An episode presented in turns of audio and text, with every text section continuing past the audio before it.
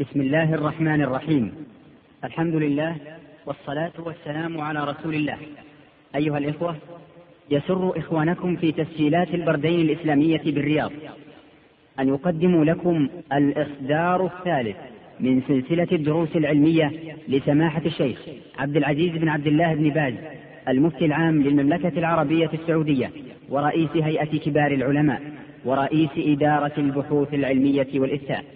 وهذا الإصدار يحتوي على شرح لكتاب رياض الصالحين للإمام النووي رحمه الله تعالى. بداية الشريط السادس. بسم الله الرحمن الرحيم. الحمد لله رب العالمين. والصلاة والسلام على نبينا محمد وعلى آله وصحبه أجمعين. أما بعد.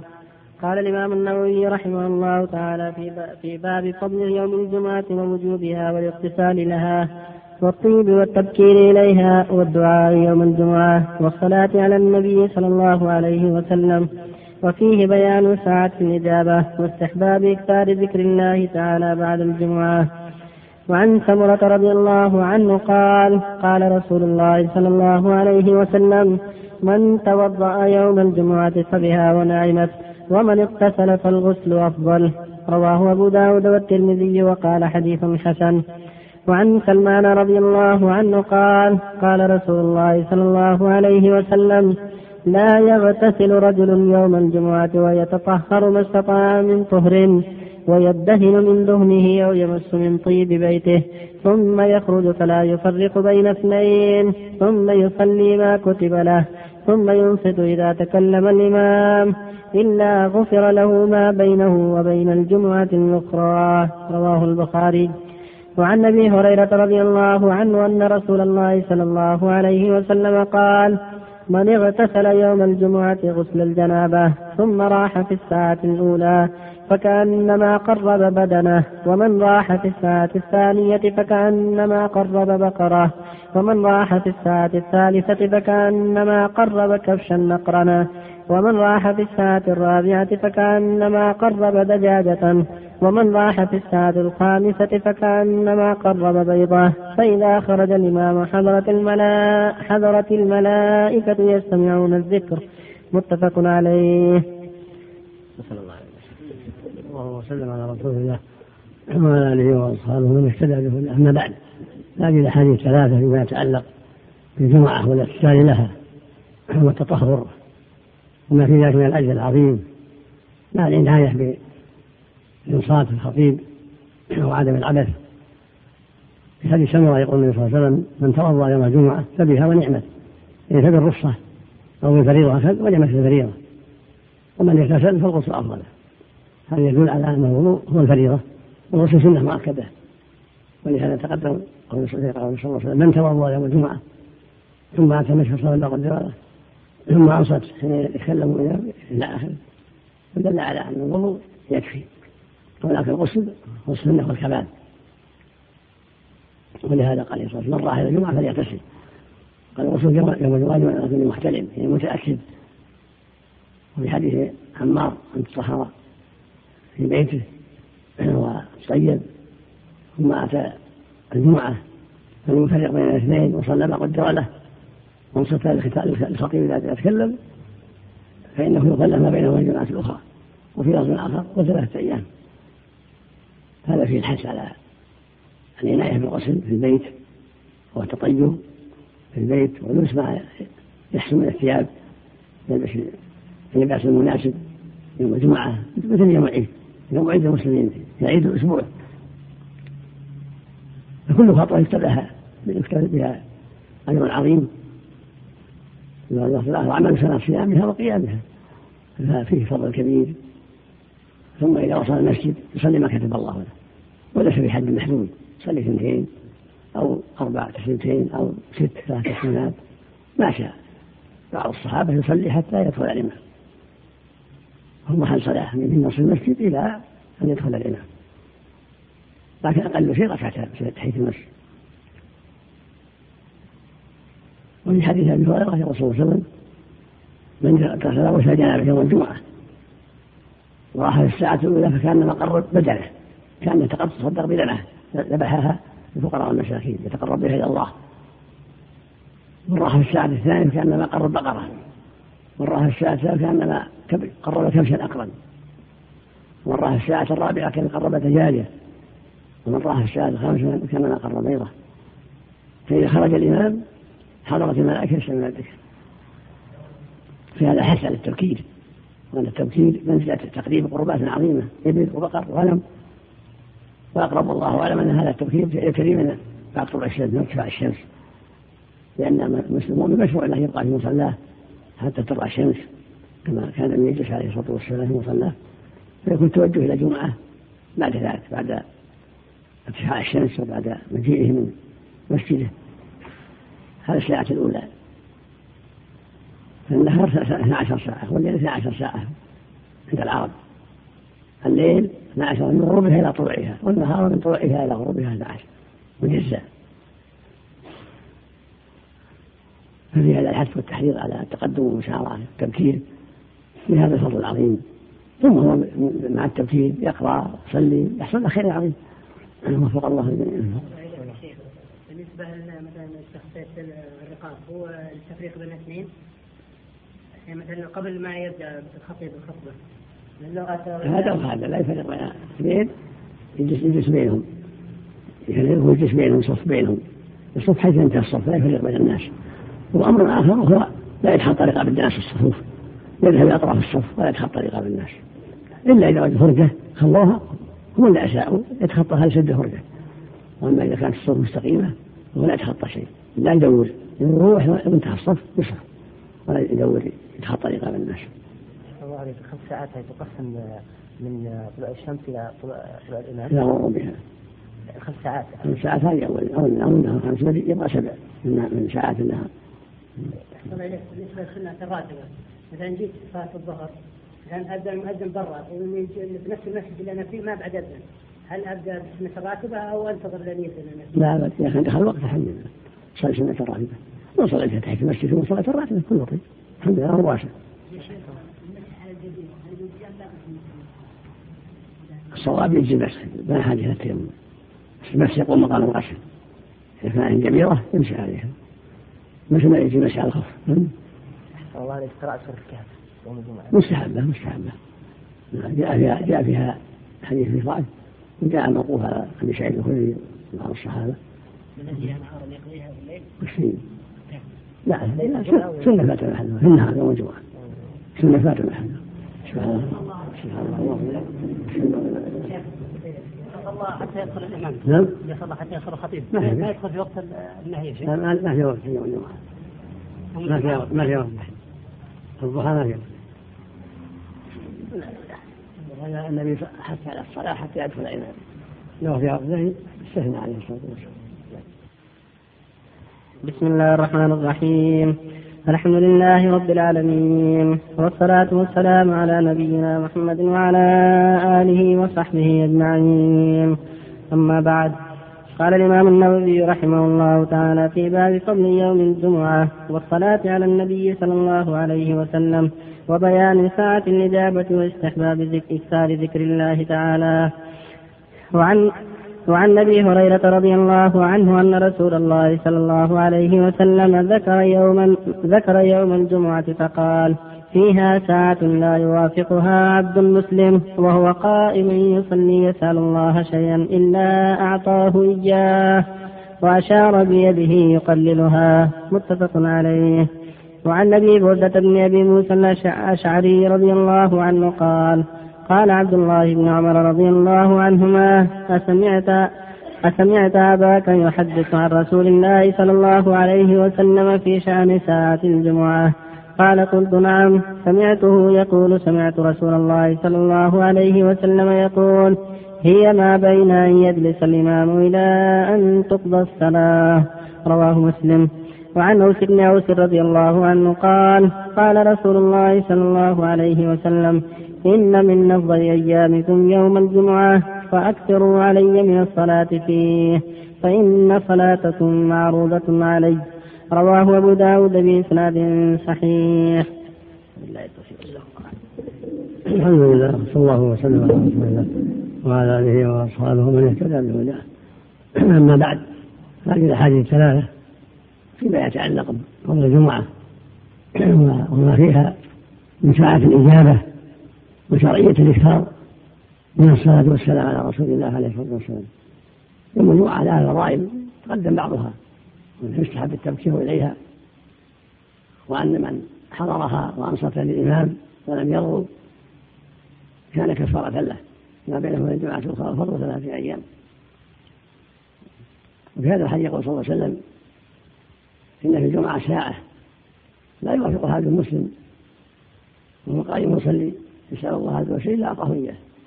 وأشار بيده يقلدها. هذه الساعة بينها الرسول صلى الله عليه وسلم في أحاديث أخرى. في حديث أبي موسى أنه ما بين يجلس الإمام إلا أن تقضى الصلاة. بين يجلس الإمام الخطبة إلا أن تقضى الصلاة. يعني الدعاء في هذا الوقت. في سجوده بين بين خطبتين. في الصلاة.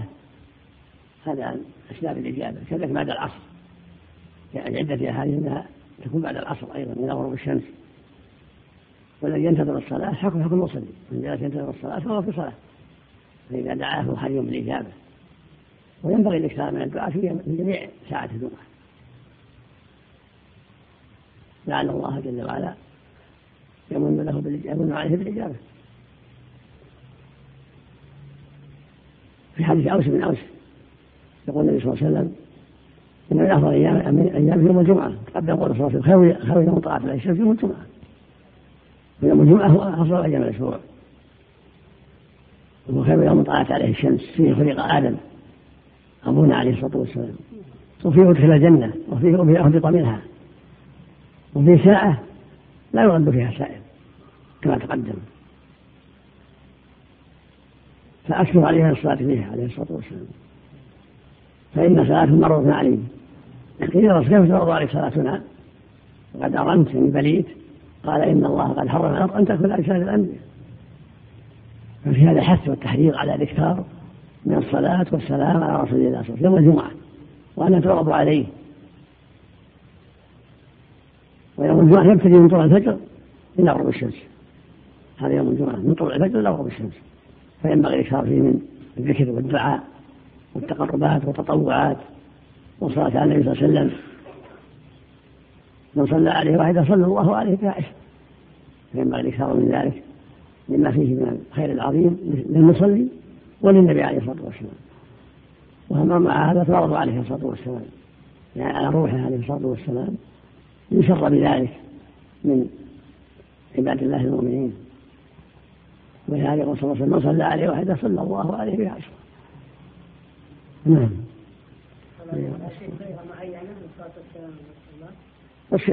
الله عليه وسلم كثير عند الشيخ. اللهم صل على محمد وعلى آل محمد. كما صليت على إبراهيم وعلى آل إبراهيم إنك حميد مجيد. اللهم بارك على محمد وعلى آل محمد. كما باركت على إبراهيم وعلى آل إبراهيم إنك حميد هذه أفضل أجمعها. وفي بعضها حذف إحدى الصلاتين وإحدى البركتين على إبراهيم وآله؟ اللهم صل على محمد وعلى كما صليت على آل إبراهيم انك حميد اللهم بارك على محمد وعلى كما على آل إبراهيم انك حميد وفي بعضها اللهم صل على محمد وعلى آل محمد كما صليت على إبراهيم. وبارك على محمد وعلى كما على إبراهيم إنك حميد مجيد. وفي بعضها اللهم صل على محمد وعلى آل محمد كما صليت على آل إبراهيم. وبارك على محمد وعلى آل محمد كما باركت على آل إبراهيم في العالمين إنك حميد مجيد. في بعضها اللهم صل على محمد عبدك ورسولك كما صليت على إبراهيم وبارك على محمد وعلى آل محمد كما باركت على إبراهيم وعلى آل إبراهيم. كله حسن. إذا اتى بشيء من هذا كله طيب. نعم. ومعنى الصلاة من الله ثناؤه عليه. ثناؤه من الله على عبده ثناؤه عليه في الاعلى نعم. الله إليك. قوله وهو قائم يصلي ألا تكون مقيدة بالقيام؟ يعني يعني مش مشغول بالصلاة. لأن يعني الصلاة فيها قيام وفيها ركوع وفيها قارئ القرآن يعني يعتبر قائم يعني مستعد وهي مستعد. لو كان أحسن الله إليك إذا كان مستعد. ينتظر الصلاة. بعد العصر ينتظر المغرب فهو في حكم الصلاة. كما في الحديث الصحيح. لا يزال في صلاة من انتظر الصلاة. ما دام ينتظر فهو في حكم. حتى لو كان يقرأ القرآن أحسن الله يقرأ القرآن ولا يقرأ القرآن أو يقرأ العلم. والسلام. الله خير هذا. طال عمرك. أحسن الله إليك. كان الطلاق بعد المغرب بعد المغرب ان شاء الله نعم نعم طلاق بعد المغرب ان شاء الله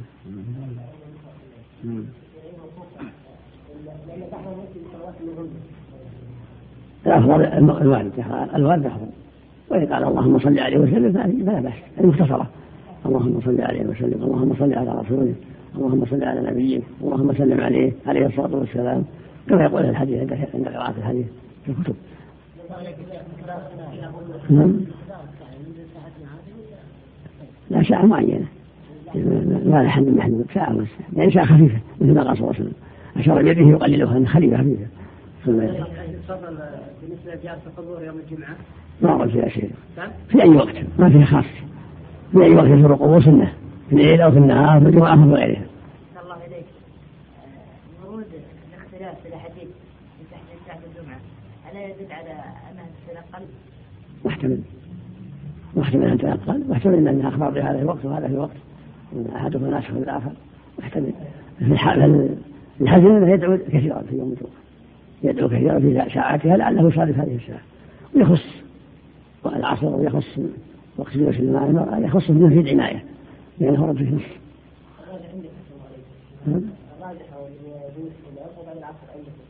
كلها كلها كلها صحيحة كلها صحيحة. هذه وهذه. يدعو في هذا وفي هذا. في هذا الوقت يرفع يديه ولا بدون شيء؟ يرفع يديه فلا بأس لكن في عند عند الجمعة لا لا يرفع يديه. يعني حين ينتظر وهو يسمع الخطيب أو في الصلاه لا. مو في اثناء في نهاية يوم الجمعة. إذا جالس بعد العصر رفع يده ما فيش بسم الله الرحمن الرحيم. الحمد لله رب العالمين. والصلاة والسلام على نبينا محمد وعلى آله وصحبه أجمعين. أما بعد قال قال الإمام النووي رحمه الله تعالى باب استحباب سجود الشكر عند حصول نعمة ظاهرة أو اندفاع بلية ظاهرة. عن سعد بن أبي وقاص رضي الله عنه قال خرجنا مع رسول الله صلى الله عليه وسلم من مكة نريد المدينة. فلما كنا قريبا من عزوراء نزل ثم رفع يديه فدعا الله ساعة ثم خر ساجدا فمكث طويلا ثم قام فرفع يديه ساعة ثم خر ساجدا فعله ثلاثا وقال إني سألت ربي وشفعت لأمتي فأعطاني ثلث أمتي فخررت ساجدا لربي شكرا ثم رفعت رأسي فسألت ربي لأمتي فأعطاني ثلث أمتي فخررت ساجدا لربي شكرا ثم رفعت رأسي فسألت ربي لأمتي فأعطاني الثلث الآخر. فأعطاني ثلث الآخر فخررت ساجدا لربي رواه أبو داود. باب فضل قيام الليل. قال الله تعالى ومن الليل فتهجد به نافلة لك عسى أن يبعثك ربك مقاما محمودا. وقال تعالى تتجافى جنوبهم عن المضاجع. وقال تعالى كانوا قليلا من الليل ما يهجعون. وعن عائشة رضي الله عنها قالت كان النبي صلى الله عليه وسلم يقوم من الليل حتى تتفطر قدماه. فقلت له لم تصنع هذا يا رسول الله؟ وقد غفر لك ما تقدم من ذنبك وما تأخر. قال أفلا أكون عبدا شكورا. متفق عليه وعن المغيرة بن شعبة نحوه متفق عليه. وعن علي رضي الله عنه أن النبي صلى الله عليه وسلم طرقه وفاطمة ليلا فقال ألا تصليان؟ متفق عليه. الله وسلم على رسول الله وعلى آله وأصحابه. أما بعد هذه الأحاديث الأول منها يتعلق بسجود الشكر والثانية كان يتعلق بالتهجد بالليل. يسحب من أعطاه الله نعمة جديدة أو صرف الله عنه نقمة أن يسجد لله شكرا. هكذا المسلمون إذا نصرهم الله على عدوهم شرع لهم سجود الشكر ولهذا كان صلى الله عليه وسلم إذا جاء فأمر يسره سجد لله شكرا. وشفع لأمته الذين أجابوه وطاعوه شفع لهم فأجاب الله شفاعته فخر ساجدا لله عز وجل. وهم أمة محمد المجيبة التي قال فيها سبحانه كنتم خير أمة أخرجت للناس تأمر بالمعروف وتنهون عن المنكر بالله. والله وعدهم فيه وعده فيهم سبحانه وتعالى أن يشفعه فيهم في دخولهم الجنة. فهو, فهو أول من يستفتح الجنة عليه الصلاة والسلام. وأول أمة تدخل الجنة هي الأمة المجيبة التي أطاعته وتبع شريعته. ويحبس ناس منهم بمعاصيهم فيشفع فيهم شفاعات متعددة عليه الصلاة والسلام فيدخلهم الله الجنة. وتبقى بقية في النار يخرجهم الله برحمته جل وعلا. لم يفعلوا ما يوجب الخلود ماتوا على توحيد فلهذا أخرجهم الله من النار. فلا يخلد في النار إلا من مات على الشرك بالله والكفر بالله سبحانه وتعالى. أما الموحدون فإن دخل دخلوها فإنه لا يخلدون فيها بل يعذبون على قدر المعاصي التي ماتوا عليها لم يتوبوا منها ثم يخرجون منها. كما قال الله جل وعلا في كتابه العظيم إن الله لا يغفر الكتب ويغفر ما دون ذلك لمن يشاء. من الشرك يغفره الله لمن يشاء. بعض الناس يخلى لأعمال صالحة فعلها وأعمال طيبة أسلفها وبعضهم ينهى عنه بشفاعة الشفعاء من النبي صلى الله عليه وسلم والملائكة والمؤمنين والأفراد وبعضهم يدخلون بمعاصيه من زنا أو شرب المسلم أو أكل الربا أو عقوق أو غير هذا. فإذا طهر في النار ويحس أخرجه الله من النار إلى الجنة. فيقول في النهر يقال له الحياة فينبتون فيه كما تنبت الحبة في حمل الشيء فإذا تم خلقهم أدخلهم الله الجنة. ولما جاء خبر جاء خبر قتل مسيلمة الكذاب في عهد الصديق رضي الله عنه سجد سجد لله شكرا. الصديق رضي الله عنه. كان الصحابة توجهوا إلى اليمامة هنا من أجل قتال مسيلمة الكذاب ومن معه من يدعى النبوة. فقتلوه وقتلوا جماعة من أصحابه وأسلم الباقون منهم. فلما جاء خبر خبر إلى الصديق أنه قتل خر لله ساجدا السنة لمن جاءه فليسره أن يسجد لله. إذا جاء خبر سمع خبر أن الله نصر المؤمنين وأيدهم على عدوهم وسجد لله شكرا فهذا مستحب. أو ولد له ولد فسجد لله شكرا أو نفعت نقمة عنه سجد لله شكرا أو صلى كل هذا مما يحبه الله جل وعلا. ومما شرع الله تهجد بالليل تعبد بالليل. ما يسر الله العبد يصلي ثلاث يصلي خمس يصلي سبع يصلي تسع يصلي 11 ما يسر. ما يسر الله له. يصلي من كل اثنتين يقول الله جل وعلا في عباد الرحمن والذين يبيتون ربهم سجدا وقياما. فعباد الرحمن المؤمنون من صفاتهم التعبد بالليل والتهجد بالليل. قال تعالى في كتابه العظيم يا أيها المزمل قم الليل إلا قليلا نصفه أو ينقص منه قليلا أو زد عليه ورتل ولا ترتيلا ويقول جل وعلا من الليل فتهجد نافلة لك عسى أن يبعثك ربك مقاما محمودا ويقول جل وعلا في اسمة المتقين كانوا قليلا من الليل ما يهجعون وبالأسحار هم يستغفرون. ويقول سبحانه تتجافى جنوبهم عن المضاجع يدعون ربهم خوفا وطمعا. ومما رزقناهم ينفقون. فلا تعلم نفس ما أخفي لهم من قرة أعين جزاء بما كانوا يعملون. قالت عائشة رضي الله عنها كان لم يقم من الليل عليه الصلاة والسلام. يتهجد ويطول حتى تفطر قدماه حتى تلين قدماه من طول القيام. يقوم طويلا يقرأ. ويركع طويلا ويسجد طويلا عليه الصلاة والسلام. ويصلي ويصلي 11 ركعة يسلم بكل اثنتين. وربما صلى 13 ركعة يسلم بكل اثنتين. وربما صلى أقل من ذلك تسعا أو سبعا. يطيل في القراءة ويطيل في الركوع والسجود عليه الصلاة والسلام. قالت يا عائشة يا رسول الله كيف تفعل هذا وقد غفر الله لك؟ من تقدم من ذلك وما تأخر. قال إني أحب أن أكون عبدا شكورا عليه الصلاة والسلام.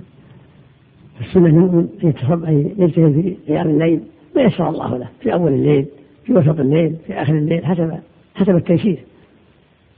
وأقل ذلك ركعة واحدة يوتر بها. أقل ذلك ركعة واحدة يوتر بها بعد سنة العشاء. وإذا أوتر بثلاث أو بخمس أو بأكثر كل ما زاد فهو خير له أفضل وأفضل مثل وأكمله إحدى عشرة أو ثلاثة عشرة. ركعة يسلم كل اثنتين كفعل النبي عليه الصلاة والسلام. وفق الله الجميع. الله إليك كان الرسول صلى الله عليه وسلم في صلاة أو كان داعي لما شفع لأمته؟ في الصلاة. في على الصلاة. سجود سجود شهرة سجود الشهر يسجد الإنسان حتى ولو على وضوء صحيح. سجود الشهر سجود التلاوة. يستحب ولو ولو كان على غير طهارة. يرفع بعد السجود. أحسن الله إليك. كالتكبيرة في الصلاة؟ ما ما لزم ما لزم تكبير. إن كبر من السجود حسن إن شاء الله. من السجود. حديث سعد بن أبي وقاص. صحيح. لا ما تعرض له المؤلف. سكت عنه المؤلف. لكن السجود ثابت عن النبي صلى الله عليه وسلم. بالشكر عليه الصلاة والسلام. في نسخة تحقيق الشيخ فاصل الدين الألباني يقول حديث السجود يقول ضعيف سندا وحديثا يحتاج نعم لأن قد يغلط غفر الله له قد يغلط الحديث صحيح؟ مثلها شرع حديث الحديث في حديث آخر إذا جاءهم من يسر سجد لله شكر عليه الصلاة والسلام. الله إليك. لا صيغه السجود ولا مثل سجود الصلاة. مثل سجود الصلاة. سجود الصلاة. سجود التلاوة وسجود الشكر مثل سجود الصلاة. افضل والسنة استقبال القبله اذا تيسر ذلك. اذا جاءهم ما يسرهم من امور الدنيا والاخره ولا الاخره فقط؟ من الأمور التي تنفع المسلمين، تسر المسلمين تنفعهم. فاذا جاءه ولد أو شيء هذا هذا ينفع هذا ما يسر احسن الله اليك. تلاوه يعني الافضل الواحد يقوم ثم ياخذ لا يسجد يسجد وهو جالس يكفي هذا يكبر ويسجد وهو جالس يسجد يكبر يا شيخ؟ افضل عند عند السجود بس ولو كان على غير طهاره ولو كان على طهاره صحيح ولو كان على دعاه عين شيء مثل سجود الصلاه مثل سجود الصلاه يحمد ربه ويثني عليه ويدعو في الله يقول سبحان ربي على سبحان ربي على سبحان ربي تفعل مرة واحدة يا شيخ؟ مرة واحدة تفعل؟ وش السجود على على حسب ما تشاء مرة أو أكثر كل جهر يسر الحمد لله ما في ولا تكميل ثاني تقريب حديث سعد بن صلى تحريك المحمود سلمت على اليمين وعلى الشمال. محمود. أفضل أفضل. صالح صالح أفضل. صالح على يمينك وعن شمالك. ما فيها محدود لا مش سنة. أحسن إليك بعضهم ينكر يقول ما دام أنه يقرأ قرآن أدعه يعني لا تسلم عليه. لا لا ما في شيء. سنة السنة إذا لقى مثل أخوانه ولا في الصف. يسلم عليه ولا يصافحه مرة واحد قال من الدعاة قال لا ما تسلم عليه. لا لا هذا غلط. جهل. هذا جهل. الله الله سعد بن حديث سعد بن وقاص حاشا. نعم. يقول أخرجه أبو داود وأخرجه البيهقي وفي سنده موسى بن يعقوب الزمعي وهو سيء الحفظ وشيخه يحيى بن الحسن بن عثمان مجهول. لكن في الباب عند أبي داود والترمذي من حديث أبي بكر أن النبي صلى الله عليه وسلم كان إذا جاءه أمر يسر به خر ساجدا شاكرا لله تعالى وسنده حسن. وسجد كعب بن مالك في عهد النبي صلى الله عليه وسلم لما بشر بتوبة الله عليه. وهو في صحيح لما جاء خبر التوبة سجد لله كعب رضي الله عنه. انتهى. بسم الله الرحمن الرحيم. الحمد لله رب العالمين. والصلاة والسلام على نبينا محمد وعلى آله وصحبه أجمعين. أما بعد قال الإمام النووي رحمه الله تعالى في باب فضل قيام الليل وعن سالم بن عبد الله بن عمر بن الخطاب رضي الله عنهم عن أبيه أن رسول الله صلى الله عليه وسلم قال نعم الرجل عبد الله لو كان يصلي من الليل. قال سالم فكان عبد الله بعد ذلك لا ينام من الليل إلا قليلا. متفق عليه. وعن عبد الله بن عمرو بن العاص رضي الله عنهما قال قال رسول الله صلى الله عليه وسلم يا عبد الله لا تكن مثل فلان. كان يقوم الليل فترك قيام الليل. متفق عليه. وعن ابن مسعود رضي الله عنه قال ذكر عند النبي صلى الله عليه وسلم رجل نام ليلة حتى أصبح. قال ذاك رجل بال الشيطان في أذنيه أو قال في أذنه. متفق عليه. وعن أبي هريرة رضي الله عنه أن رسول الله صلى الله عليه وسلم قال يعقد الشيطان على قافية رأس أحدكم إذا هو نام ثلاث عقد. يضرب على كل عقدة عليك ليل طويل فارقده. فإن استيقظ فذكر الله تعالى إن حلت عقده. فإن توضأ إن حلت عقده. فإن صلى إن حلت عقده. فأصبح نشيطا طيب النفس. وإلا أصبح خبيث النفس كسلان. متفق عليه. الحمد لله وصلى الله وسلم على رسول الله وعلى آله وأصحابه ومن اهتدى أما بعد هذه الأحاديث الأربعة كلها تحث على قيام الليل. قيام الليل سنة مؤكدة. وفي خير عظيم وفوائد جنة وهو من صفة عباد الرحمن. ومن أخلاق النبي الكريم عليه الصلاة والسلام. قال الله جل وعلا في صفة عباد الرحمن والذين يبيتون ربهم سجدا وقياما. وفي صفة المتقين كانوا قليلا من الليل ما يهجعون وبالأسحار هم يستغفرون. ويقول جل وعلا يا أيها المزمل قم الليل المزمل النبي محمد صلى الله عليه وسلم. قم الليل إلا قليلا. نصفه أو انقص منه قليلا. أنزل عليه ورتل قال ترتيلا في آخره يقول إن ربك يعلم أنك تقوم. أدنى من ثلثي الليل ونصفه وثلثه.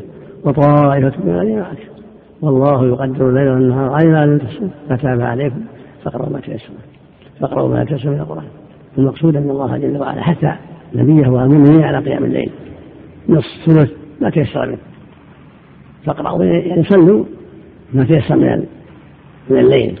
ومعلوم أن الصلاة فيها القراءة ويقول جل وعلا فيه تتجافى جنوبهم عن المضاجع يدعون ربهم خوفا وطمعا. ومما رزقناهم ينفقون فلا تعلم نفس ما أخفي لهم من قرة أعين جزاء بما كانوا يعملون. فقيام الليل من أفضل القربات من أفضل الطاعات. وسئل النبي صلى الله عليه وسلم أي الصلاة أفضل؟ قال صلاة الليل. بما فيها من تواطؤ القلب واللسان والإقبال على الصلاة وخشوع القلب وانقطاع شوق مشاغل الدنيا لأن مشاغلها في الدنيا أغلب وفي هذه الأحاديث الأربعة حتم على ذلك. الحديث الأول حديث عبد الله بن عمر رضي الله عنه يقول النبي صلى الله عليه وسلم نعم الرجل عبد الله لو كان يصلي من الليل. فلما سمع عبد الله هذا الكلام صار يتهجد من الليل. حرصا على هذه الخصلة العظيمة. وقال لعبد الله بن عمرو بن عاص رضي الله عنهما لا يا عبد الله لا تكن مثل فلان. كان يقوم من الليل فترك قيام الليل. من عمر قال نعم الرجل عبد الله كان يقوم من يصلي من الليل. عبد الله بن عمرو قال لا تكن مثل فلان. كان يقوم من الليل فترك قيام الليل. كان عبد الله بن عمرو يسهر في الليل تعبدا فنهاه النبي صلى الله عليه وسلم. قال إن لنفسك عليك حقا ولأهلك عليك حقا ولضيفك عليك حقا ولزوجك عليك حقا. فأعط كل ذي حق حقه. ثم نام. أمر أن يقوم بعض الشيء ونام بعض الشيء. فيسهر ولما مر جماعة على بيوت النبي صلى الله عليه وسلم عن عمله. سألوا أزواجنا عن عمل النبي السر كأنهم تقالوه فقال أحدهم أما أنا فأصلي ولا أنام. قال الآخر أما أنا فأصوم ولا أفطر. وقال الآخر أما أنا فلا أتزوج النساء. قال الآخر أما أنا فلا أنام على فراش. الآخر يقول لا أكل اللحم. فقال النبي صلى الله عليه وسلم لكني أصلي. خطب الناس. وحمد الله وأثنى عليه. ثم ما بال أقوام قالوا كذا وكذا. لكن لكني أصلي وأنام. وأصوم وأفطر. وأتزوج النساء. وآكل اللحم. فمن رغب عن فمن رغب عن سنتي فليس مني. فينبغي تشديد تكلف يصلي الإنسان. ما تيسر. ويصوم ما تيسر من دون تشديد تكلف. والحديث حديث مسعود سئل عن رجل نام حتى الصباح. ما قال في الليل؟ قال ذاك رجل بال الشيطان في أذنه. أو قال في أذنيه. هذا فيه. أن الشيطان قد يكسله عن قيام الليل بقوله في أذنه أو أذنيه. وهذا يشجع على قيام الليل. يدل على فضله. المؤمن يقوم ما تيسر. صلي ثلاث صلي خمس صلي سبع صلي ما تيسر. يصلي من كل اثنتين ويتم بواحده في أوله في وسطه في آخره حسب التيسير وآخره أفضل إذا تيسر آخر الليل فهو أفضل. لقوله صلى الله عليه وسلم ينزل ربنا. إن ثلث يليق بجلاله ينزل ربنا إلى سماء كل ليلة. حين يبقى ثلث الليل الآخر فيقول من يدعوني فاستجيب له من يسالني فاعطيه من يستغفر فاغفر له حتى ينفجر الفجر هذا نزول يليق بالله لا يشابه خلقه. نزول لا يعلم كيفيته إلا هو سبحانه وتعالى. يليق بجلاله. لا يشابه خلقه في نزوله ولا في استوائه ولا في سائر صفاته سبحانه وتعالى. لكن يدلنا على أن هذا الوقت وقت عظيم. سيأتي فيه الدعاء فيه التوبة. فإذا تيسر للمؤمن يكون له نصيب من ثلث الليل فهو خير عظيم. في الحديث الرابع يقول صلى الله عليه وسلم إن الشيطان يعقد على قفه الإنسان ثلاث عقد.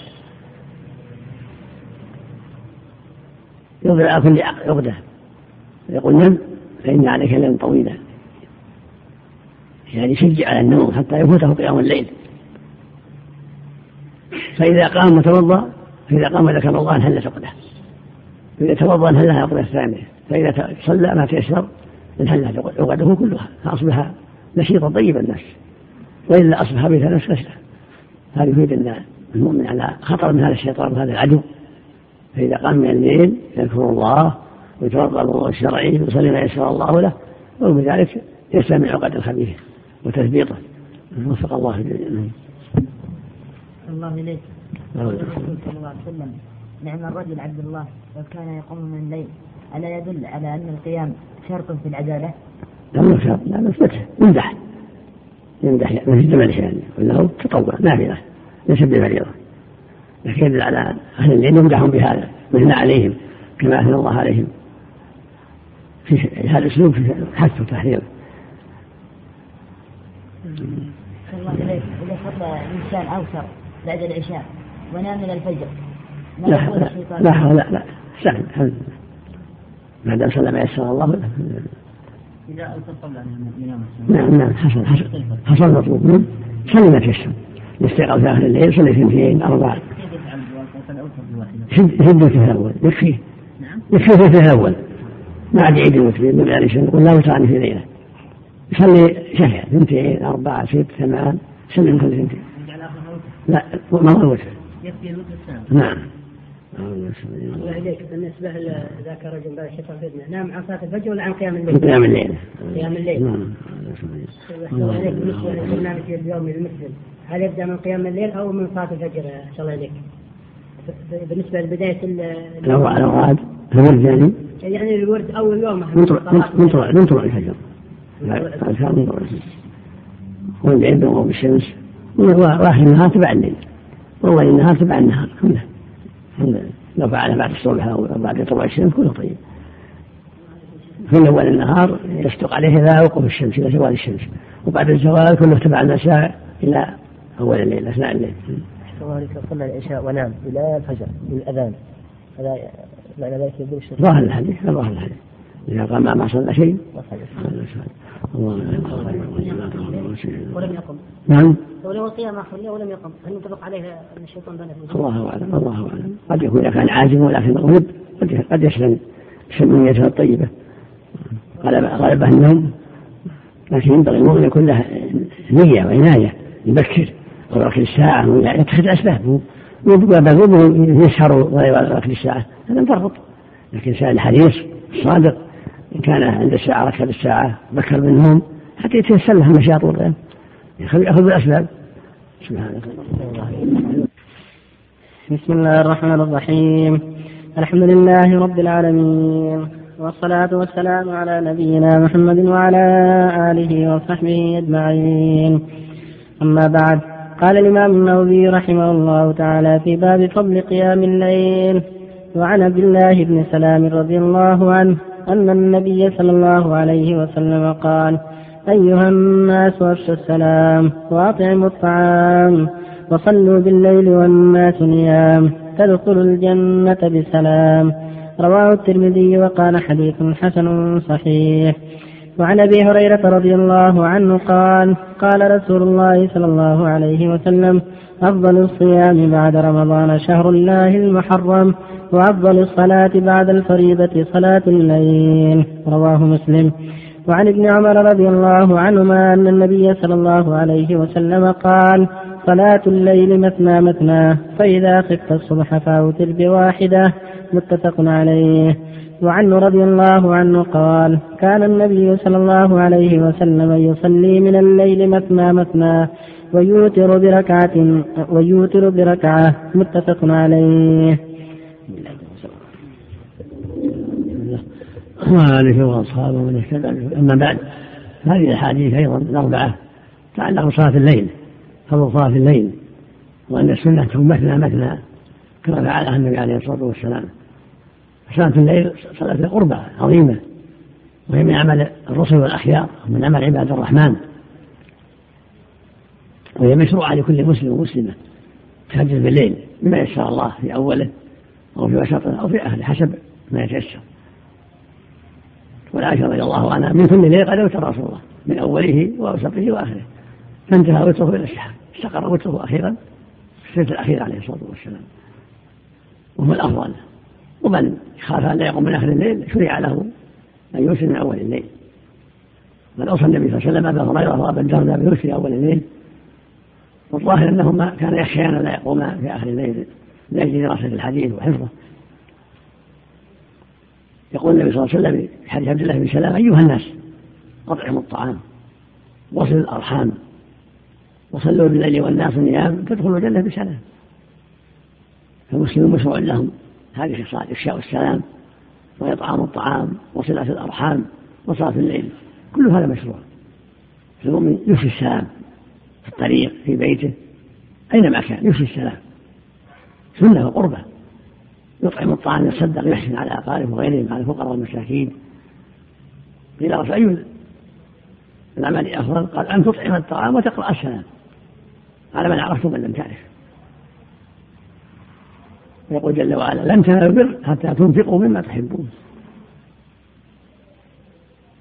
ويقول جل وعلا واعبدوا الله ولا تشركوا شيئا ولوالدين السلام وبذي القربى واليتامى والمساكين الآية.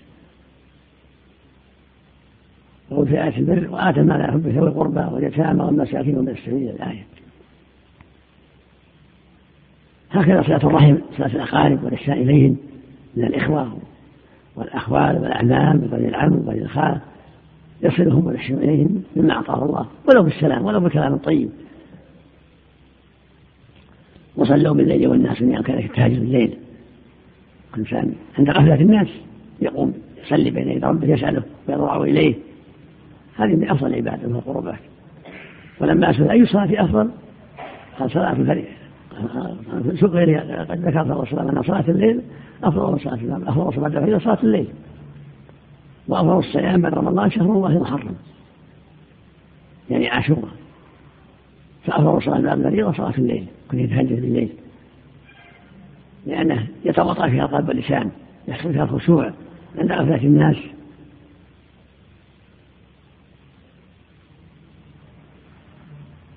وفي حديث ابن عمر حديثيه صلاة الليل مثنى مثنى. فإذا خشي الصبح أوتر واحدة ففي الآخر كان النبي يصلي في الليل مثنى مثنى. يعني ثنتين ثنتين عليه الصلاة والسلام. هذا هو السنة يصلي مثنى مثنى. ثم يوتر بواحدة. والسنة يكون آخر وتره آخر صلاته وترة يختم بالوتر واحدة. وإذا أوتر بخمس جميع أو ثلاث جميع أو سبع جميع فلا بأس. لكن الأفضل يسلم مثل ثنتين ثم يوتر بواحدة هذا هو الغالب من فعله عليه الصلاة والسلام. مع الخشوع والطمأنينة وكثرة الدعاء والضراعة إلى الله عز وجل في سجوده في بعد قراءته التحيات في آخر الصلاة في آخر التسليمة يكثر من الدعاء. وفق الله جميعا. أيها أيها الناس أفشوا السلام الأمر الوجوب. المعروف عند العلماء أن سنة والقول بالوجوب قول قوي المعروف عند العلماء سنة. ترجيح والرد والرد واجب. إذا حييتم بتحية حيوا بالأحسن أو ردوها فالرد واجب فالرد واجب والبدء سنة. وهكذا إطعام الطعام وصلاة الليل بالناس نيام كلها سنة الفريضة خمس صلوات ترجيحكم أحسن الله إليك. والله أنك قول الأئمة سنة أما الرد لأن أمر بها من حيث الحديث حي من أحسن ردها الرد واجب. أحسن الله إليك يا شيخ. من كثرة العاملة الكافرة أحيانا يتحرج الواحد من السلام.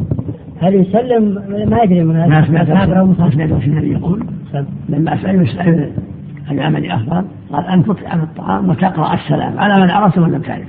سلم وبش حتى لو كان كافر؟ لا, لا إذا عرف أنك لا لا ما أدري عنه لا يقول لا تسلم. سلم وبش أحسن إليك أحيانا يصير معك واحد يقول لا تسلم تدري عنه كافر ما عرفنا سلم سلم على من لقيت إلا إذا علمت يقينا أنك كافر. إيه، جزاك الله خير. يا شيخ عموم الأدلة على السلام السلام. ألا تدل على الوجوب؟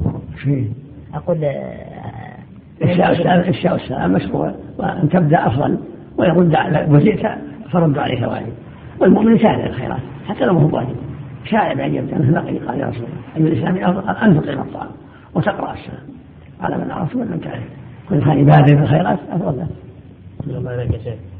عندنا في الجامع يكثر الرافضة ابتداءهم بالسلام. إن كنت تعلم أن الرافضة أظهروا بدعتهم لا تبدأهم ولا ترد عليهم يهجرون أما إذا ما أظهروها ستروها سلم يعني لا يصلون بالمسجد لا يصلون في المسجد. يصلون مع الجماعة. اي نعم. هذا يظهر هذا من يظهر بدعة يعني لا يرد عليهم ولا يسلم. ولا يبدأون حتى يسلم مع المسلمين. ينصروا السنة. ويبتعدوا عن البدعة. أحسن إليك لا الصوفية الصوفية لا أظهر بدعتهم ولم سلم عليهم إذا أظهر بدعتهم مكثرة أو موجبة الهجر هذا لا بأس. وإن ما أظهروا شيء مع المسلمين في صلاتهم في أعمالهم سلم عليهم ليس لك إلا الظاهر جزاك الله خير بسم الله الرحمن الرحيم. الحمد لله رب العالمين. والصلاة والسلام على نبينا محمد وعلى آله وصحبه أجمعين.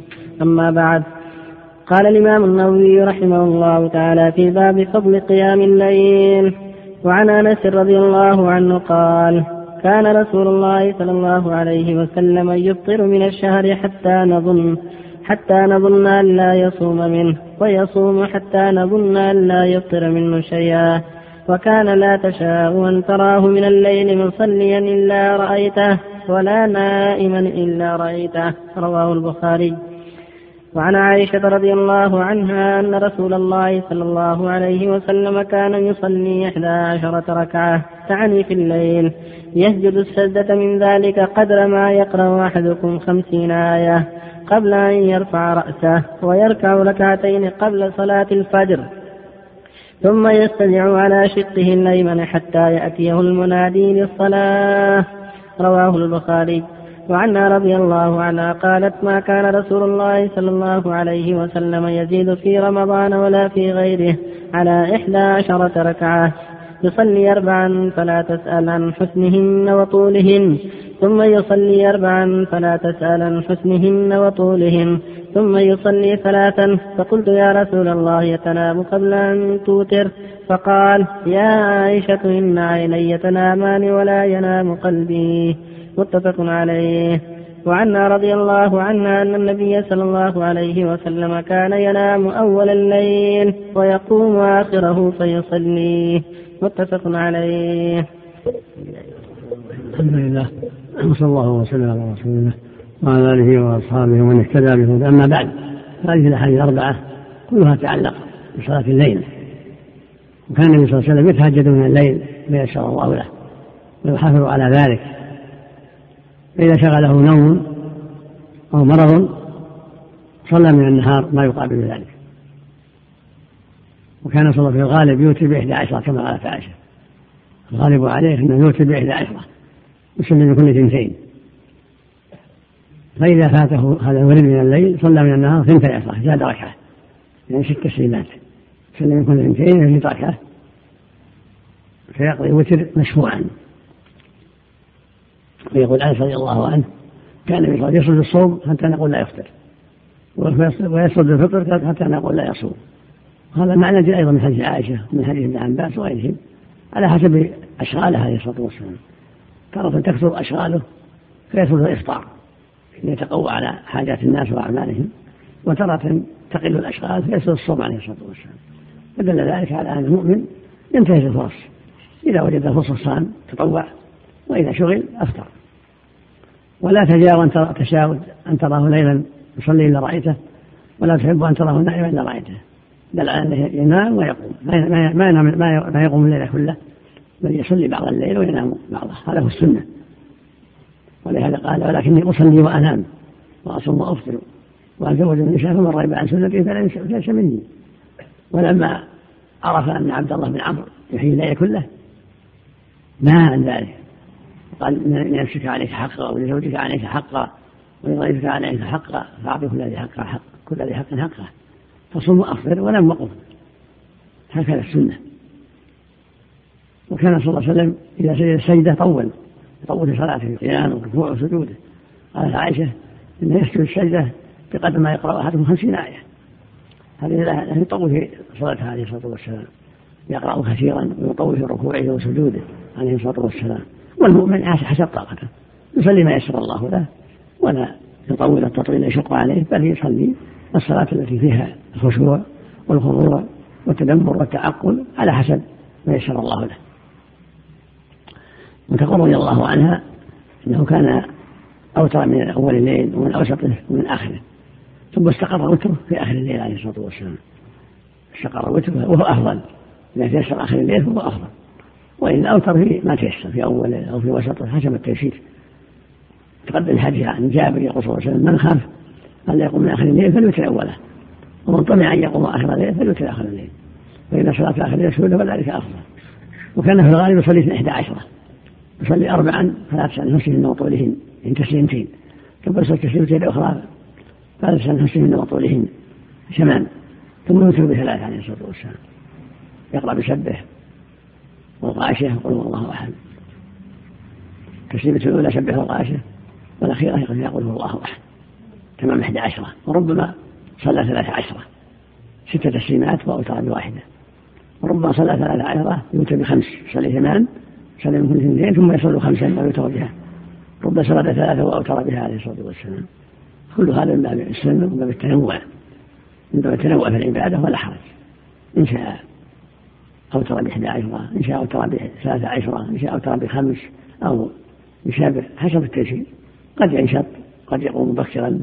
فيطول ويكثر العدد وتارة يضيق به الوقت فيختصر والمؤمن يجاهد نفسه ولا يكلفها ما لا تطيق بل يجتهد في أن تكون صلاته معتدلة متقاربة ليس فيها مشقة.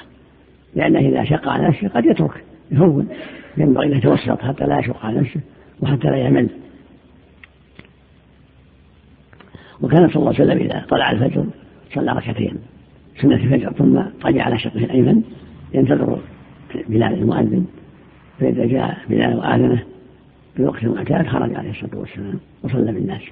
هذا يدل أنه يستحب بعد سنة رواج الفجر إذا صلاها في البيت يستحب له يطلع على شقه الأيمن. أما إذا صلاها في المسجد خلي يصلي مع الناس في صفوفهم إنما يرتجع إذا كان صلاها في البيت كما فعل النبي عليه الصلاة والسلام. واتقى الله جميعا. إذا كان الرسول صلى الله عليه وسلم يقوم في آخر الليل فكيف يخرج؟ قول أنس. وكان وكان لا تشاء أن تراه من الليل مصليا تارة وتارة يختلف. دائم. قد يصلي من أول الليل وقد عاش من كل اللي قد أوتر. من أوله وأوسطه وآخره. أنس الغالب يطلع عليه في السفر الأسفار ونساؤه على مثل البيوت. والصحابة على مثل السفر. اللهم صل على وسلم قول الرسول صلى الله عليه وسلم أفضل الصيام بعد رمضان شهر الله المحرم. يقصد به عاشوراء أو نفس الشهر كله؟ الشهر كله. يستحب الصيام في نعم نعم شهر عاشوراء كله. وإذا ما صام كله صام العاشر والتاسع والتاسع والعاشر والحاد كله خير. الله. هل يطيل السجود أكثر من اطالته القيام؟ لكن تكون صلاة معتدلة. كان صلاة معتدلة. يقول يقول البراء بلغت صلاة النبي صلى الله عليه وسلم فوجدت قيامه. فركوعه فاعتداله بعد الركوع فجلسته فسجدته فجلسته بين التسليمتين بين السجدتين قليل من السواء. تكون صلاة معتدلة متقاربة. الأمر الأمر واسع. لا ما في إنكار. الأمر واسع. ما في تشهير الله ألم يقول النبي صلى الله عليه وسلم أوسر عليها بسبع بخمس ب 11 13 لا يعارض أنه كان عمله ديما. لا ما هو. ديمة لكن حسب التأشير حسب التأشير ديمة حسب التأشير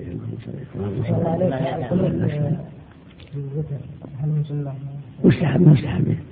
علمه النبي الحسن. ما الله إليك يا شيخ. من ترك فلا حرج. مستحب أحسن إليك يا شيخ. في رمضان أحيانا مثلا يترك القنوت وأحيانا يقنط. يقول الرسول صلى الله عليه وسلم كان ما في يوم ويترك القنوت في يوم. ما ما ما له اصل ما له اصل لكنه مستحب من, ترك فلا باس الصحابة فعلوا ترك يقنطون ترك لا يقنطون. ومن بعلمه الحسن ما قال فعل ترك ترى علم القنوت كيف يقنط؟ فإذا داوم عليه فلا بأس على جماعة من الصحابة. وإذا ترك بعض الأحيان فلا بأس مستحب. نافلة إذا ترك بعض الأحيان حتى يعلم الناس أنه واجب من باب التعليم.